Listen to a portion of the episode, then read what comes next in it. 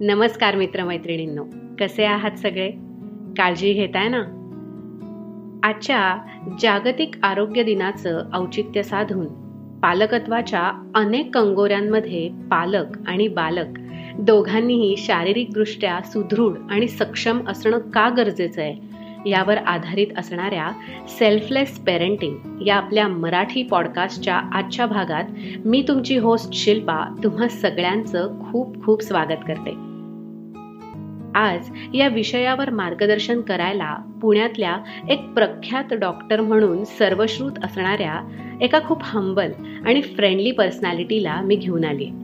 Doctor Shilpa चिटणीस जोशी, सुप्रसिद्ध स्त्री रोग आणि प्रसूतितज्ञ. लंडन इथून IVF तंत्रज्ञानाचं शास्त्रशुद्ध शिक्षण घेतलेल्या डॉक्टर शिल्पा एक निष्णात डॉक्टर आहेत. त्याचबरोबर त्या एक उत्तम लेखिका सुद्धा आहेत. सामान्य लोकांना समजेल अशा सहज सोप्या भाषेत आणि ओघवत्या शैलीत सोशल मीडियावरचे लेख, वर्तमानपत्र, नियतकालिकातून त्या नियमित लेखन करतात. डॉक्टर, एक विचारू, हे महिलांच्या शारीरिक आणि मानसिक आरोग्य या विषयावरचं त्यांचं एक पुस्तकही प्रकाशित झालंय. होणाऱ्या आणि झालेल्याही पालकांनी स्वतःच्या आणि मुलांच्या आरोग्य समस्या आणि उपाय याविषयी जागरूक असणं का गरजेचं आहे? गेल्या काही वर्षात चुकीच्या जीवनशैलीमुळे नेमकं काय नुकसान होताना दिसतंय? पालकत्व स्वीकारताना आणि निभावताना कुठल्या वैद्यकीय निकषांवर स्वतःला तपासणं आणि मुलांच्याही बाबतीत सजग असणं सध्याच्या काळात किती महत्त्वाचं आहे, या आणि अशा अनेक बाबींवर आज आपण चर्चा करणार आहोत. तेव्हा नक्की ऐका आणि जास्तीत जास्त शेअर करा हा आजचा एपिसोड, ज्याचं शीर्षक आहे रेझिंग अँड रायझिंग हेल्दी.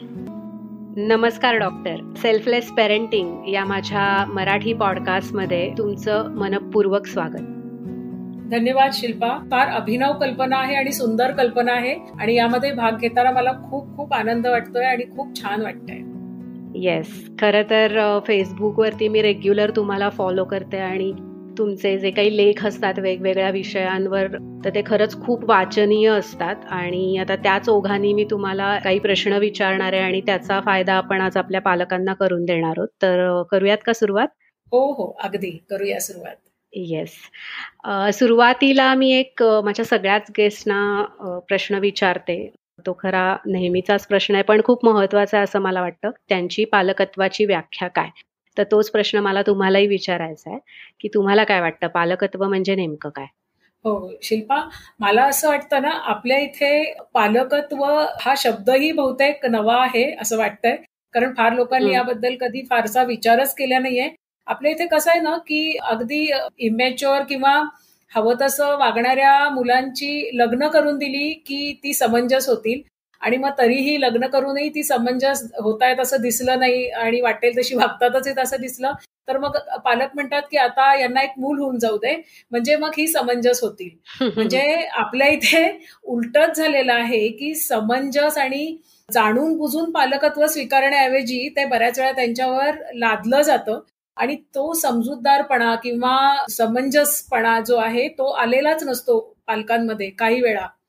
आणि मग पालकत्व ही संकल्पनाच त्यामुळे फारशी समाजात अजून रुजली नाहीये असं वाटतं. तर मला असं वाटतं की निदान सुजाण आणि जागरूक नागरिक आपलं मूल तयार होईल या दृष्टीने त्याच्यावर संस्कार करणारे पालक असतील तर त्यांना थोडं तरी पालकत्व समजलंय असं मला वाटतं. आणि अजून एक गोष्ट अशी वाटते की आपण पालक म्हणून चुकू शकतो आणि आपण आपल्या चुका दुरुस्त करण्याचा प्रयत्न केला पाहिजे हे स्वीकारणं हे खरं पालकत्व. कारण चुका ह्या होणारच आहेत, मुलांच्या जितक्या होतात तितक्याच पालकांच्याही होतात, पण ही सगळी समजण्याची ताकद असणं हे सुजाण पालकत्व असं मला वाटतं.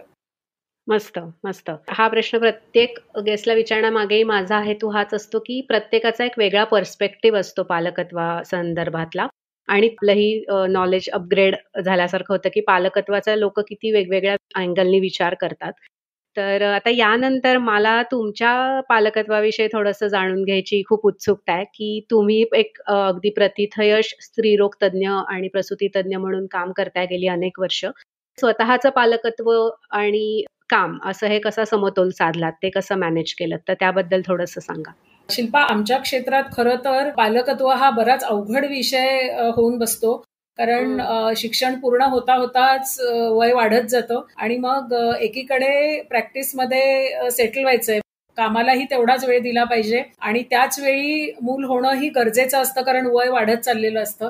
त्यामुळे आम्ही डॉक्टर्स बऱ्यापैकी म्हणजे स्पेशली महिला डॉक्टर्स तर या बऱ्याच कात्रीत सापडलेल्या असतात. थोडंसं कामाकडे जास्त लक्ष द्यायचं का मुलांकडे जास्त लक्ष द्यायचं अशा द्विधा मनस्थितीत सगळ्याच महिला डॉक्टर सापडतात. पण यावेळी माझ्या बाबतीत म्हणशील तर मी असा विचार केला की जर मी मूल होऊ देण्याचा निर्णय घेतला आहे तर त्या मुलांना प्रायोरिटी मला द्यायलाच पाहिजे आयुष्यात. आणि माझा नवरा सुद्धा डोळ्याचा डॉक्टर आहे, त्याचं सुद्धा खूप काम तेव्हा वाढत होतं आणि तो सुद्धा खूप बिझी असायचा. त्यामुळे मी जाणून बुजून काही गोष्टी थोड्याशा मागे घेतल्या स्वतःच्या, की खूप मी जास्त कामात व्यस्त राहणार नाही म्हणजे मुलांना थोडा तरी वेळ देता येईल. आणि तेव्हा मला थोडीशी अशी चिंता वाटायची की याचा माझ्या कामावर माझ्या करिअरवर परिणाम होईल का. पण आज आता इतक्या वर्षांनी मला असं वाटतं की जो मी वेळ माझ्या मुलांना दिला तो पूर्ण सार्थकी लागला म्हणजे माझ्या दृष्टीने मानसिक समाधान जे मला मिळालं की मी माझ्या मुलांकडे लक्ष देऊ शकले, तर हे मला आत्ता समाधानाचं वाटतं. आणि म्हणून मला असं वाटतं की शेवटी करिअर आपण कशा करता करतो तर चांगलं आयुष्य जगायला आणि चांगलं काम करायला. आणि चांगलं आयुष्य जगणं ह्याच्यामध्येच मुलांबरोबर वेळ घालवणं, तो आनंद घेणं हा खूप महत्वाचा भाग आहे आयुष्याचा. त्यामुळे फक्त करिअरच्या मागे धावत जाऊन मुलांकडे दुर्लक्ष होत असेल तर एकांगी आयुष्य जगल्यासारखं वाटतं. त्यामुळे दोन्हीकडेही समतोल साधत आपण करू शकतो आणि हे अशक्य नाहीये. आज खूप स्त्रिया हे करतायत आणि याचा विचार सर्वांनीच करावा असं मला वाटतं. मस्त, फार छान.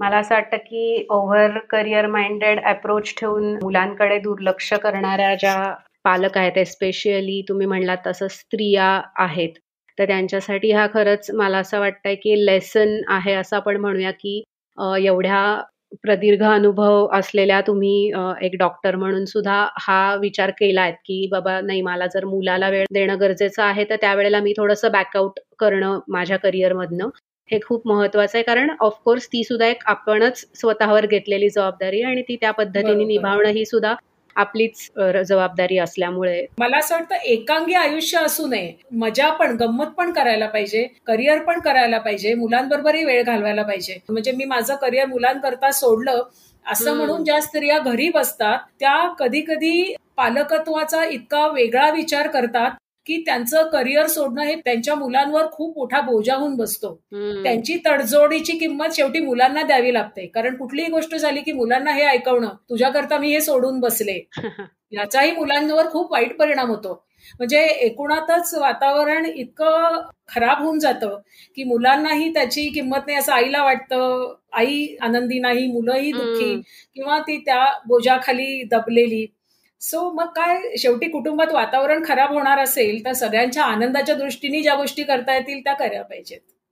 ऍक्च्युली खरंच खूप छान हा इनपुट आहे. आणि हा जो दुसरा अँगल आता तुम्ही नंतर सांगितलात की मुलांसाठी सगळंच सोडून दिलंय तर असंही उपयोगाचं नाहीये. कुठेतरी स्वतःची आयडेंटिटी पण जपली गेलीच पाहिजे आणि त्यासाठी पण प्रयत्न झालेच पाहिजेत. अगदी खरंय. येस, आता यानंतर ना डॉक्टर तुमचं एक खूप छान पुस्तक प्रकाशित झालेलं आहे, डॉक्टर एक विचारू या नावाचं. त्या पुस्तक लिहिण्यामागची काय प्रेरणा होती त्याबद्दल थोडंसं सांगा. मी खरं तर मराठी मीडियम शाळेत शिकले, सदाशिव पेठेत मुलींची नुमवी, त्यामुळे आमच्यावर मराठीचे संस्कार खूप उत्तम होते आणि मला लिहायची आवड होती पहिल्यापासून. आणि नंतर साधारण मला वाटतं आता याला एक 15 वर्ष झाली असतील किंवा त्यापेक्षाही जास्त, की ज्या गोष्टी पेशंटना समजावून सांगता येत नाहीत. कारण बऱ्याचशा पेशंटच्या शंका असतात, काही शंका विचारताना त्यांना संकोच वाटतो किंवा आम्हाला तेवढा वेळ नसतो त्यांना क्लिनिकमध्ये द्यायला, समजावून सांगण्यासाठी गोष्टी. तर माझ्या डोक्यात असं आलं की याबद्दल आपण लिहायला पाहिजे. म्हणजे लेख वाचून बऱ्याचशा गोष्टी पेशंटला जास्त चांगल्या समजू शकतील. म्हणून मी लेख लिहायला सुरुवात केली. सुरुवातीला पेपरमध्ये मी लिहित होते आणि नंतर माझे दीर आहेत अमित परांजपे, त्यांनी तेव्हा मला असं सुचवलं की तू फेसबुकवर लिहायला सुरुवात कर, या माध्यमातून तुला लोकांपर्यंत पोहोचता येईल आणि सर्वात महत्वाचं म्हणजे त्यांना काय वाटतंय, त्यांच्या काय शंका आहेत, त्यांचा फीडबॅक काय हे तुला कळेल. म्हणजे त्याच्यातून मग जास्ती तुला अनुभव पण येईल लिहिण्याचा आणि जास्त चांगला प्रतिसाद मिळू शकेल.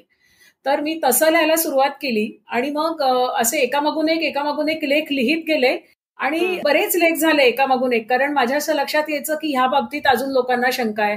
माझ्या लेखाच्या खाली ज्या कॉमेंट्स येतात त्याच्यावरून मला इनफॅक्ट त्यातनं मीच शिकले काही गोष्टी, की कुठल्याही एखाद्या समस्येची व्याप्ती किती आहे किंवा किती लोकांना हे प्रॉब्लेम्स आहेत असं कळल्यानंतर अजून विषय सुचत गेले, लिहित गेले.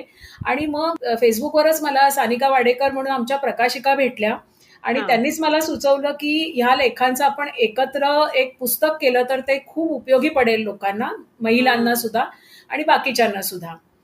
म्हणून मग ही पुस्तकाची संकल्पना आली आणि हे पुस्तक आम्ही काढलं, मी आणि सानिका वाडेकर या प्रकाशिकेने.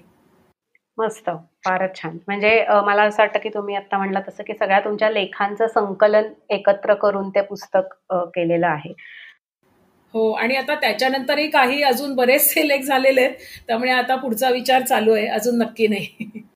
Great great. आपल्याला आज ऐकणारे जे कोणी श्रोते आहेत त्यांना मी अपील करेन की नक्की हे पुस्तक वाचा, कारण डॉक्टर खरंच खूप छान लिहितात आणि जे लोक फेसबुकवर त्यांना फॉलो करत नसतील तर त्यांनी मला वाटतं हरकत नाही फॉलो करायला, कारण तुमचं नक्कीच नॉलेज त्यातनं वाढणार आहे याची खात्री मी देऊ शकते. धन्यवाद. आपला मूळ जो विषय आहे आजच्या एपिसोडसाठीचा, तर त्या दृष्टीने मी तुम्हाला आता एक प्रश्न विचारणार आहे की तुम्ही एक गायनेकोलॉजिस्ट म्हणून गेली अनेक वर्ष काम करताय, तर डॉक्टर म्हणून जेव्हा तुम्ही बघता तेव्हा स्वतःविषयी आणि स्वतःच्या पाल्याविषयी वैद्यकीय दृष्टिकोनातनं जागरूक असणारे किती पालक असतात? खरं तर आत्ता आत्ता या गोष्टीची सुरुवात झाली असं म्हणावं लागेल, पण तरी जेवढं हवं तेवढं समाजात अजून याबद्दल जागरूकता दिसत नाहीये. सध्या तर खूपच महत्वाची समस्या ही लहान मुलांमधली ओबेसिटी म्हणजे लठ्ठपणा ही झालेली आहे. हल्ली तर हेही झालं की कोरोनाची महासाथ आली, याच्यामध्ये मुलं घरी कोंडली गेली, सगळा त्यांचा अभ्यास किंवा काय जे असेल ते सगळं ऑनलाईन झालं, यामुळे त्यांचा व्यायाम बंद झाला आणि लहान मुलांमध्ये लठ्ठपणा ही प्रचंड वाढलेली समस्या आहे. माझ्या असं लक्षात येतं की पालकांमध्ये तेवढी जागरूकता अजून नाहीच आहे. म्हणजे पूर्वी कसं असायचं की लहान मुलांना किडकिडीत असायची, कुठल्याही लहान मुलाचं पोट दिसणं हा प्रकारच नव्हता.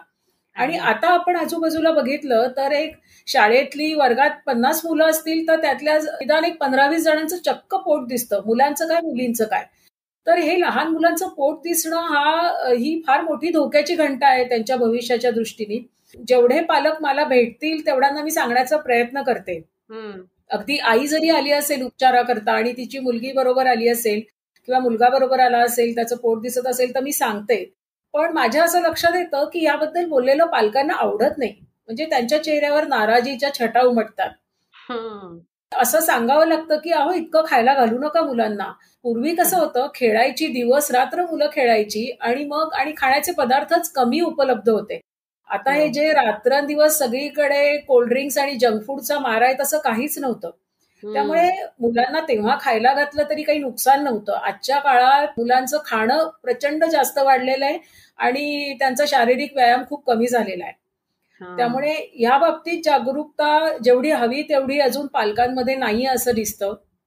माझ्याकडे येणाऱ्या ज्या मुली आहेत, पाळीच्या समस्या वेळेवर म्हणजे पाळी नियमित न येणं आणि मग मुलीचं वजन वाढत जाणं, म्हणजे कधी कधी तर परवा ज्या आल्या होत्या 6 महिने मुलीची पाळी आली नव्हती. आता मला असा प्रश्न पडला की कुठली 6 महिने पाळी आली नाही तर कुठली आई निवांत घरी राहू शकते. आणि आजूबाजूच्या बायका म्हणाल्या की अगं या वयात असं होतंच. तर हे जे आपल्याकडे आहे ना की मला कधी कधी असं वाटतं की शेजारच्या बायका या डॉक्टरांपेक्षा जास्त महत्वाच्या वाटतात. बरेच रुग्ण असे असतात की आमच्या शेजारचे असं म्हणाले, माझ्या मैत्रिणी असं म्हणाल्या. त्यामुळे ही जागरूकता जरा निर्माण जास्त व्हायला हवी असं वाटतं. अगदी अगदी. आणि त्यात भरीसभर स्वतःही आता डॉक्टर व्हायला लागलेत लोक गुगलवरनं. हा हो, गुगल हा एक वेगळा प्रॉब्लेम आहे. अगदी. अजून एक प्रश्न माझ्या डोक्यात असा येतोय, असं जाणवत आहे की लग्नाचं वय किंवा मूल जन्माला घालण्याचं वय किंवा आधी जे प्लॅनिंग केलेलं असतं आणि जेव्हा नंतर मूल हवं असतं तेव्हा ते मूल त्यावेळेला होणं, या सगळ्या ज्या प्रक्रिया आहेत त्या गेले काही वर्षात असं दिसतंय की अशा प्रलंबित होत आहेत किंवा गुंतागुंतीच्या आणि त्रासदायक होत आहेत. बऱ्याचदा ट्रीटमेंट घेतल्याशिवाय मूलच होत नाहीये. तर हे सगळं जे होतं यामागे काय कारण आहे असं तुम्हाला वाटतं? बरोबर, ही फारच मोठी समस्या होत चाललेली आहे आपल्या समाजात. खरं तर लग्नाचं वय वाढत चाललंय एका दृष्टीने ते चांगलं सुद्धा आहे की थोडीशी त्यांच्यामध्ये समजूतदारपणा, मॅच्युरिटी ही जास्त येते नवरा बायकोंमध्ये. पण दुसरा प्रश्न असा येतोय की लग्न आधीच उशिरा होत आहे त्यांचं, म्हणजे हल्ली 27-28 शिवाय मुलं आणि मुली दोन्ही लग्न करतच नाहीयेत. आणि लग्नानंतर सुद्धा त्यांची मूल होऊ देण्याची मानसिकता तयार व्हायला खूप जास्त वर्ष जात आहेत. ते म्हणतात की अजून 3-4 वर्ष आम्हाला मूल नकोय. दुर्दैवाने असं आहे की भारतीय मुलींची जननक्षमता आहे ती 30 नंतर थोडीशी कमी व्हायला लागते आणि 35च्या आसपास ती बऱ्यापैकी झपाट्याने कमी होते. त्यामुळे मुला मुलींनी, जोडप्यांनी जर का खूप उशीर केला मग असं होतं की सुरुवातीला नको होतं त्यांना मूल, पण आता हवंय आणि होत नाहीये. मग त्याच्यासाठी उपचार आणि मग त्या उपचारांचा ताण, हे सगळं दुष्टचक्र होऊन जातं. त्यामुळे लग्न लवकर करा असं मी अजिबातच नाही म्हणणार, पण प्री वेडिंग शूट पासून सुरुवात करतात.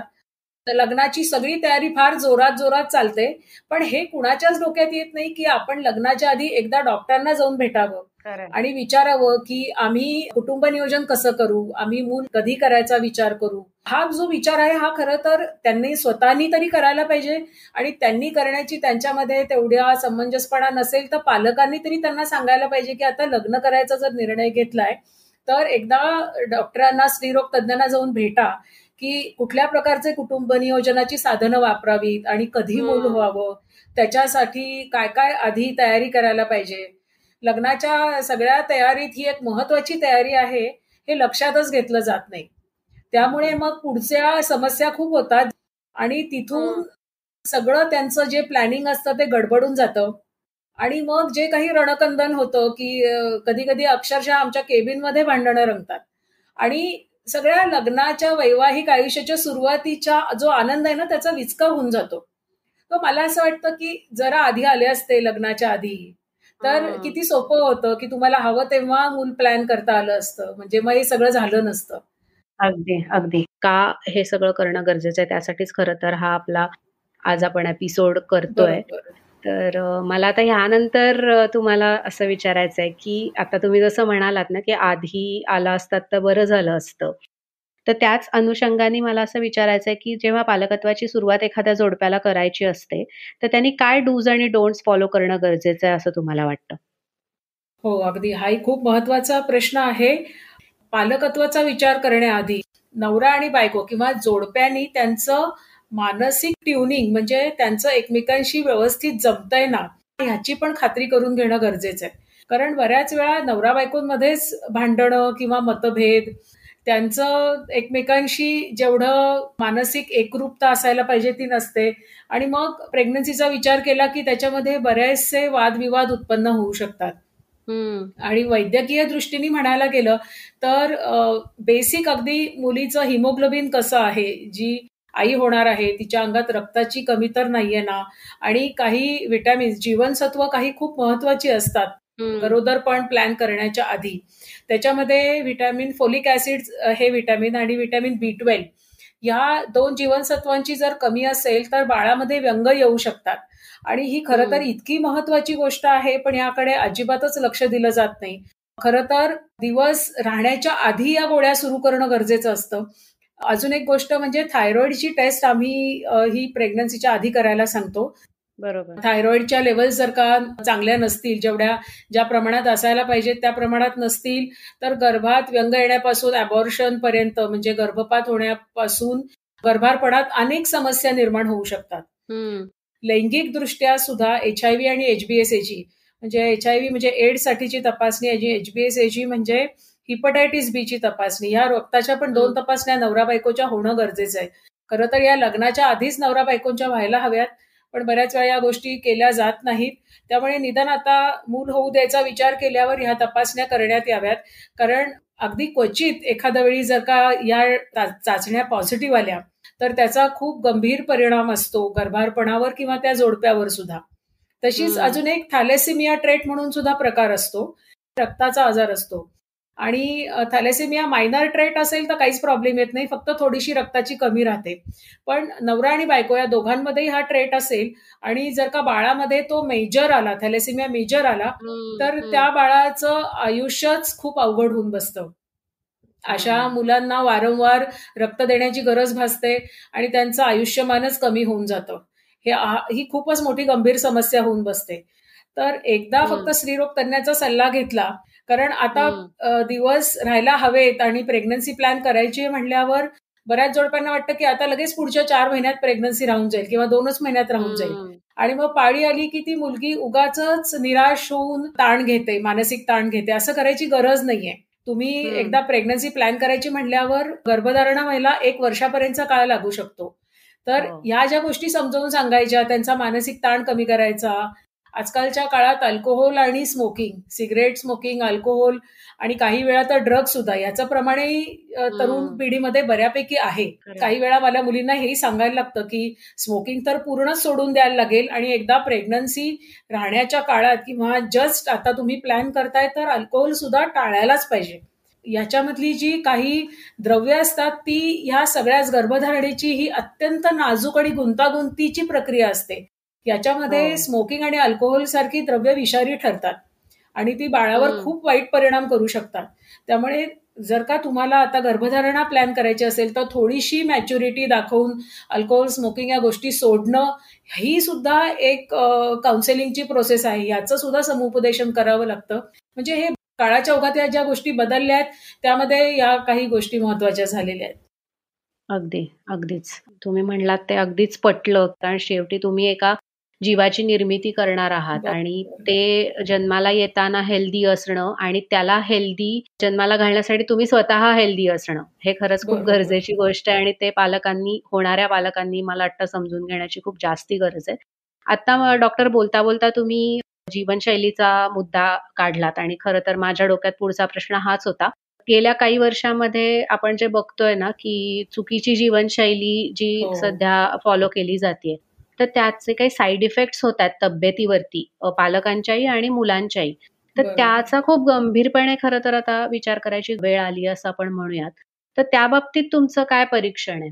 हो बरोबर. पुढच्या पिढीसाठी सुद्धा आणि आता जे पालक बनू इच्छित आहेत या दोन्ही पिढ्यांसाठी ही बऱ्यापैकी गंभीर समस्या होत चाललेली आहे. कारण मी जसं म्हणलं तसं की सोशल ड्रिंकिंग हे खूप कॉमन होत चाललेलं आहे, आणि झालंय असं की खूप लहान वयात ही पिढी खूप पैसे कमवायला लागलेली आहे.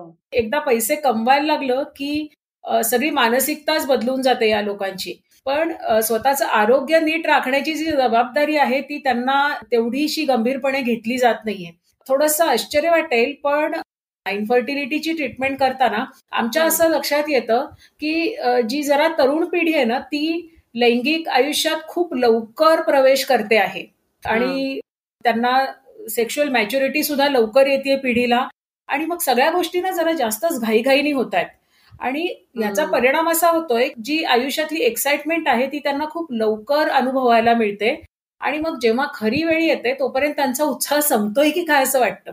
इन्फर्टिलिटीचा उपचार करताना आमच्या असं लक्षात येतं की यांच्यात संबंधच येत नाहीयेत. लैंगिक संबंध येणे ही जी नवरा बायकोची अगदी बेसिक गरज आहे, एकमेकांच्या नात्यांना सुद्धा दृढ करण्यासाठी जे गरजेचं आहे ते होतच नाहीये. सो खरं तर या पिढीचा उत्साह लग्न होईपर्यंत आणि मूल होईपर्यंत संपतोच की काय लैंगिक उत्साह. तर म्हणजे हे सगळं चकित करून सोडणार आहे खरं तर. त्यामुळे ही जीवनशैली यांची इतकी बदलत चालली आहे की पॉर्नोग्राफीचं व्यसन नव्या पिढीत जे लागलेलं आहे त्यामुळे सुद्धा यांची लैंगिक आयुष्य खराब होत आहे. तर ही बदललेली जीवनशैली म्हणजे कुठल्या टोकाला गेलेली आहे ही, की व्यायामाचा अभाव, बैठका आणि सिंगल चाइल्ड सिंड्रोम आहे या मुलांमध्ये. म्हणजे एकच मूल जी झालेलं आहे मागच्या पिढीला ती मुलं आता लग्नाला आलेली आहेत आणि ते आता पालक होणार आहेत. तर यांना शेअरिंगची खूप कमी सवय आहे आयुष्यात, आणि थोडी जास्त लाडावलेली पिढी आहे ही. त्यामुळे त्यांना नवरा बायकोंमध्ये सुद्धा विसंवाद होणे हे पण खूप जास्त दिसतंय. बारीक बारीक गोष्टींवरून किंवा तडजोड करण्याची प्रवृत्ती नाही, बारीक बारीक गोष्टीवरून भांडणं, वाद, अगदी घटस्फोटापर्यंत गोष्टी जात आहेत. त्यामुळे बदललेल्या जीवनशैलीचे पालकत्वाचे परिणाम इतके दूरगामी आहेत की त्यांच्या त्या मानसिकतेपासून शारीरिक गोष्टींपर्यंत आणि त्यांच्या लैंगिकतेवर सगळ्यावरच खूप परिणाम झालेले. हे सगळे परिणाम इतके विचित्र विचित्र रीतीने आपल्या समोर येतात की प्रत्येकच जोडप्याला एक वेगळं काउन्सिलिंग किंवा वेगळं समुपदेशन करायची वेळ येते. अगदीच खरंच मला असं वाटतं की आत्ता जे कोणी आपल्याला पालक ऐकतात ते बऱ्यापैकी ह्या सगळ्या गोष्टी रिलेट करू शकत असतील, कारण हे अगदी घराघरात दिसणारी ही परिस्थिती आहे. आणि तुम्ही जो आता सिंगल चाइल्ड सिंड्रोम जे म्हणलात तर तोही खरंच खूप प्रॉमिनंटली जाणवणारी गोष्ट आहे. ऍडजस्टमेंटची तयारी नसल्यामुळे त्या गोष्टींमध्ये सॅक्रिफाईस न करणं किंवा मीच का करायचं इथेपासून जी सुरुवात होते, तर मग तिथेच कुठेतरी मला असं वाटतं त्या रिलेशनशिपला धक्का बसतो. बरोबर आहे. आणि पालक सुद्धा खूप जास्त इन्व्हॉल्व्ह होतात मुलांच्या आयुष्यात.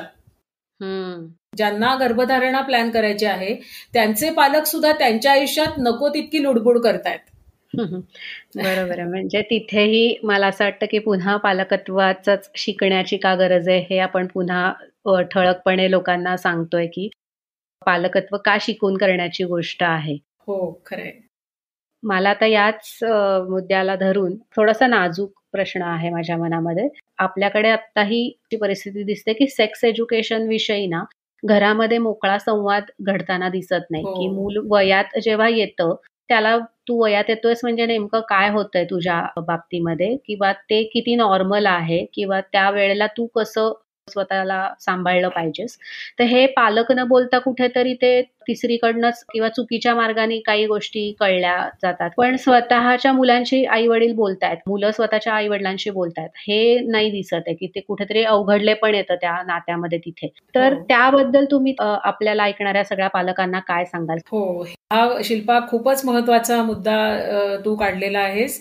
ह्याच्यामध्ये आम्ही 5वीच्या मुलींपासून पुढे आपली स्त्रीची प्रजनन संस्था कशी काम करायला सुरुवात करते, मासिक पाळी कशी सुरू होते आणि त्यांच्या शरीरात कोणकोणते बदल होणार आहेत, त्याचबरोबर त्यांच्या मानसिकतेत कोणकोणते बदल होणार आहेत, त्यांना लैंगिक आकर्षण कसं वाटणार आहे आणि ते त्यांनी कसं हाताळावं याबद्दल आम्ही त्यांना लेक्चर द्यायला जातो शाळेमध्ये. तर आता अर्थातच 5वीच्या मुलींना जे सांगतो 7वीच्या मुलींना वेगळं सांगतो. म्हणजे आमच्याकडे सुद्धा याची मॉड्यूल्स असतात की कोणकोण किती वयाच्या मुलींना काय काय सांगायचं. तर याच्यामध्ये आमच्या असं लक्षात आलं की काही काही पालक येऊन तक्रार करायला लागले शाळेमध्ये की हे असलं नको ते मुलींच्या डोक्यात घालू नका आणि हे असलं काहीतरी शिकवू नका, त्यांच्या मनात वेगवेगळेच विचार येतील अशानी आणि मग त्या मुली आमच्या बिघडतील. तर तेव्हा मला एकच त्यांना सांगावंसं वाटलं की आपण कोंबडं झाकलं म्हणून सूर्य उगवायचा राहत नाही. म्हणजे तुम्ही त्यांना जर का हे सांगितलं नाही तर त्यांना हे कुठून कळणारच नाही असं नाहीये. खरं सांगायचं तर आम्ही जी त्यांना सांगतो ती शास्त्रीय माहिती सांगतो आणि नाही तर इंटरनेटचा जो गैरवापर आहे किंवा वाटेल त्या गोष्टी, खरं तर प्रौढांसाठी असलेल्या गोष्टी लहान मुलं सुद्धा हल्ली काहीही बघतात मोबाईलवर, लॅपटॉपवर, हे पालकांच्या बऱ्याच वेळा लक्षात येत नाही आणि मग अशास्त्रीय माहिती मिळते, चुकीची माहिती मिळते. तर तिथून पुढे सगळं अवघडच होऊन बसतं. आम्ही जेव्हा शाळेत ही लेक्चर्स घ्यायचो तेव्हा आम्ही त्यांना सांगायचो की तुम्हाला तुमच्या ऑपोजिट सेक्सबद्दल म्हणजे मुलांना मुलींबद्दल किंवा एकमेकांबद्दल आकर्षण वाटणं अगदी साहजिक आहे, पण हे आकर्षण तुम्ही मैत्रीपुरतं ठेवा. ही तुमचं जे वय आहे हे मैत्री करायचंय, तुम्ही एकमेकांशी जरूर मैत्री करा, गप्पा मारा. एकाशी नातं जमवण्याचं किंवा एकाशी नातं करण्याची ही वेळ नव्हे. इतकी साधी गोष्ट जरी त्यांना सांगितली तरी ते समजू शकतात. पण काहीतरी अजिबात मुलांशीच बोलायचं नाही, मुलींशीच बोलायचं नाही, मित्र नसायला पाहिजेत ही वृत्ती जर पालकांनी ठेवली तर मग स्कार्फ बांधून आपल्याला गल्ली गल्ल्यांमध्ये जी मुलं मुली बोलताना दिसतात आणि वेगवेगळ्या गोष्टी करताना दिसतात ह्याची सुरुवात इथून होते. तर या बाबतीत हा मोकळेपणा असणं खूप गरजेचं आहे. तर पालकांनी मुलामुलींशी असं अगदी मोकळेपणाने बोलायला हरकत नाही की तुला मैत्रिणी असू देत, मित्र असू देत, त्यांना घरी बोलव. घरी बोलवल्याला खूप महत्व आहे, कारण तुम्ही जेव्हा मित्रमैत्रिणींना घरी बोलवता तेव्हा तुम्हाला लगेच कळतं की कुठल्या प्रकारच्या मुलामुलींशी आपल्या मुलामुलींची मैत्री आहे, त्यानी खूप फरक पडतो. आणि मानसशास्त्रामध्ये एक अशी संकल्पना आहे की अँकर होम असावं. म्हणजे तुमच्या मुलामुलींच्या मैत्रिणी मित्रमैत्रिणींमध्ये कुणालाही काही समस्या आली तर तुमचं एक घर तुम्ही असं निर्माण केलं, विश्वासाचं स्थान, की जिथे त्यांना कुठलीही समस्या आली तर ते येऊन तुम्हाला सांगतील. म्हणजे समजा माझ्या मुलीची कुणीतरी मैत्रीण आहे, तिला काही समस्या आली तर तिला हा विश्वास वाटला पाहिजे की माझी आई नाही तरी हिची आई तरी मला मदत करेल आणि तिने माझ्या घरी येऊन मला हे सांगितलं. आणि माझं घर जर का असं झालं की माझ्या मुला मुलींच्या मित्रमैत्रिणींना काही समस्या आली तरी ते घरी येतील, मला सांगतील, तर हे अँकर होम होतं.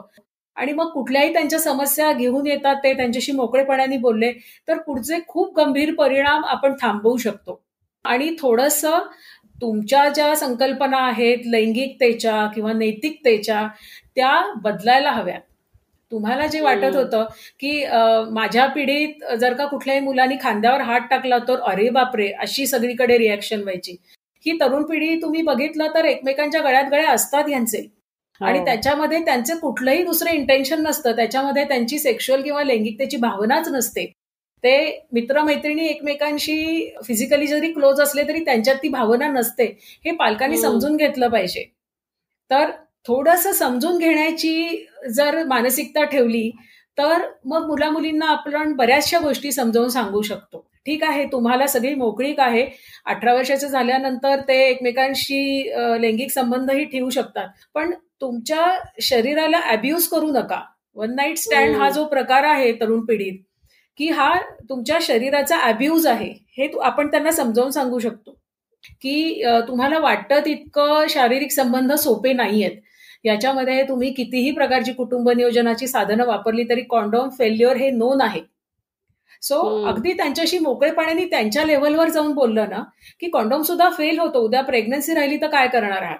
वेगवेगळ्या लोकांशी संबंध आल्यामुळे आम्ही वेगवेगळे इन्फेक्शन्स बघतो, युरिनरी ट्रॅक इन्फेक्शन्स बघतो जे अवघड होऊन बसतात, त्याचा उपचार करणं.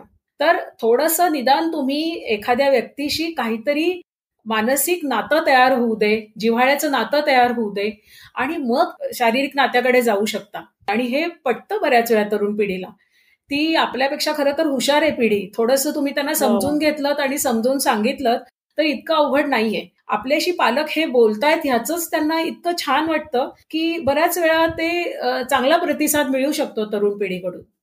म्हणजे काय म्हणतो आपण, मॉरल ऑफ द स्टोरी असं म्हणता येईल की घरामध्ये चांगला संवाद असणं आणि सगळ्या विषयांवरती संवाद असणं हेच मला वाटतं की फॅक्टर आहे या सगळ्याच्या मागचा.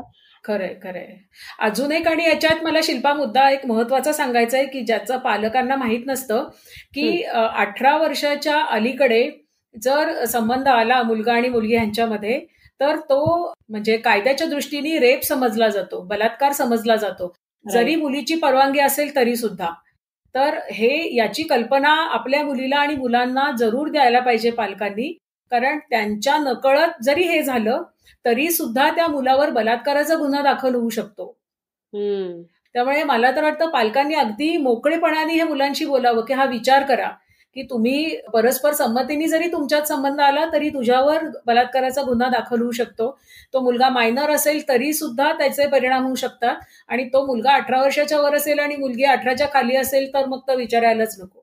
हे कायद्याच्या चांगल्याच कचाट्यात अडकू शकतात, कारण आपले पालक ना हे स्वीकारायलाच तयार नाहीयेत की असं काही होतंय. तर हे असं सगळीकडे भरपूर होतंय हे मी या माध्यमातून त्यांना सांगू इच्छिते, आणि त्यांच्याशी बोला म्हणजे त्यांच्याकडनं चुका कमी होतील.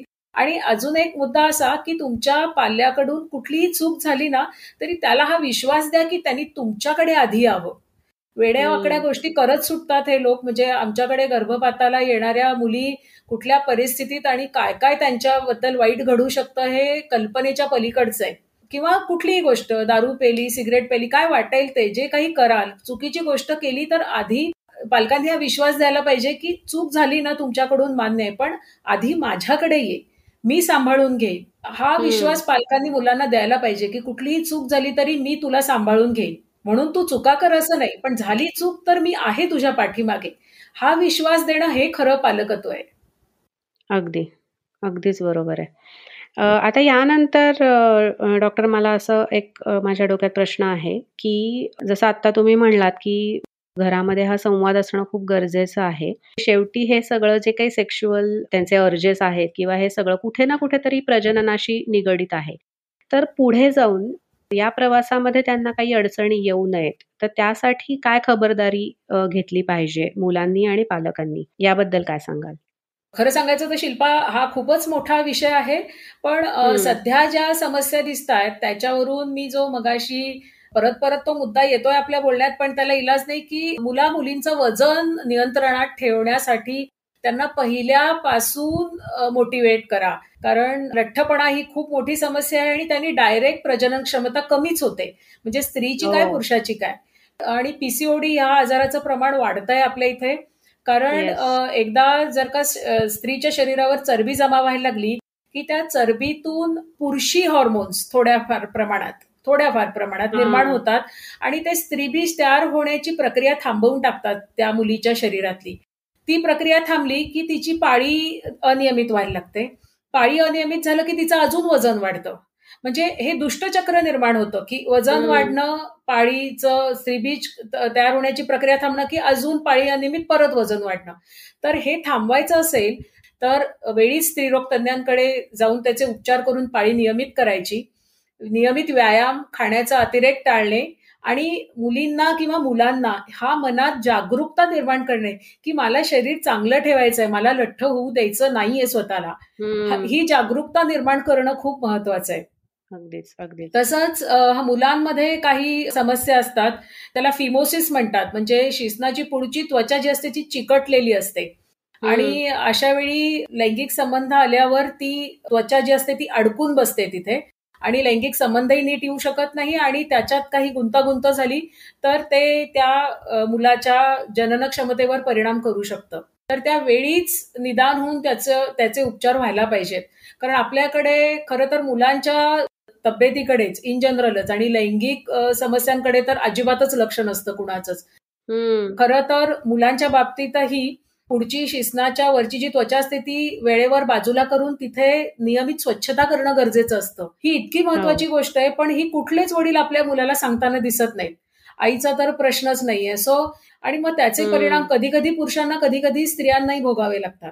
सो ह्या बाबतीतला जो मोकळेपणा आहे किंवा थोडासा जागरूकता निर्माण होण्याची गरज आहे. मला वाटतं डॉक्टर ही खूप महत्वाची गोष्ट आता तुम्ही सांगितलीत की पालकांनी म्हणजे निदान सेम जेंडर पेरेंट जो आहे त्यांनी तरी त्या जेंडरच्या मुलाशी आपल्या बोलणं खूप गरजेचं आहे. बरोबर आहे.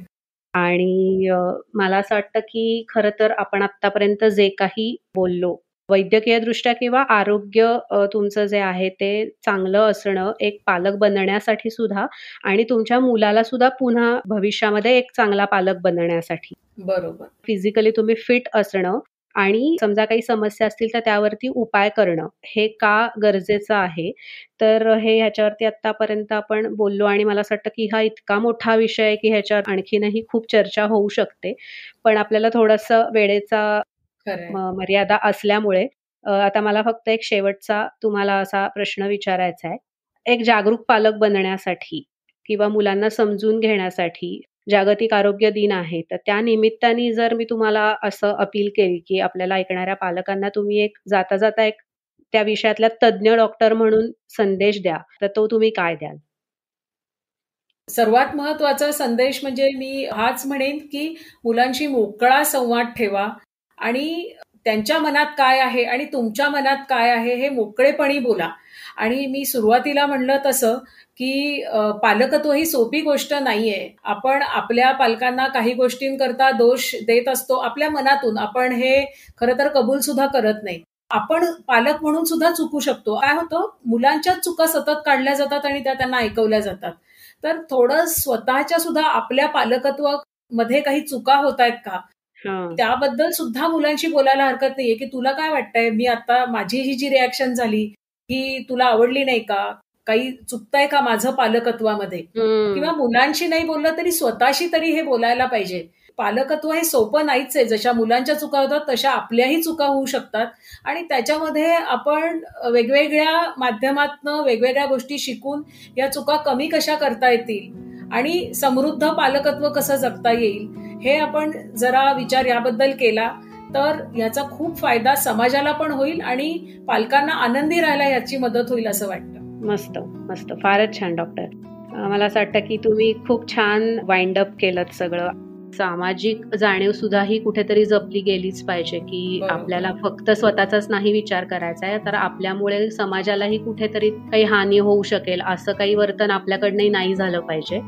आणि आरोग्य दिनानिमित्ताने तुम्हाला बोलवण्यामागे हाच हेतू होता की एक डॉक्टरकडून जेव्हा आपण या सगळ्या गोष्टी ऐकतो की का हे सगळं महत्त्वाचं आहे, तर तो इम्पॅक्ट एक वेगळा पडतो. आणि मला असं वाटतं की तुम्ही खूप छान न्याय दिलाय त्या सगळ्या प्रश्नांना आणि खूप छान डिटेलमध्ये सगळ्या प्रश्नांची उत्तरं दिलीत. धन्यवाद, आज इथे आलात आणि मला माझ्या सगळ्या प्रश्नांना मनमोकळी उत्तरं दिलीत आणि मला असं वाटतं बालकांना नक्की या सगळ्याचा फायदा होईल. तर त्याबद्दल खूप मनापासून थँक्यू.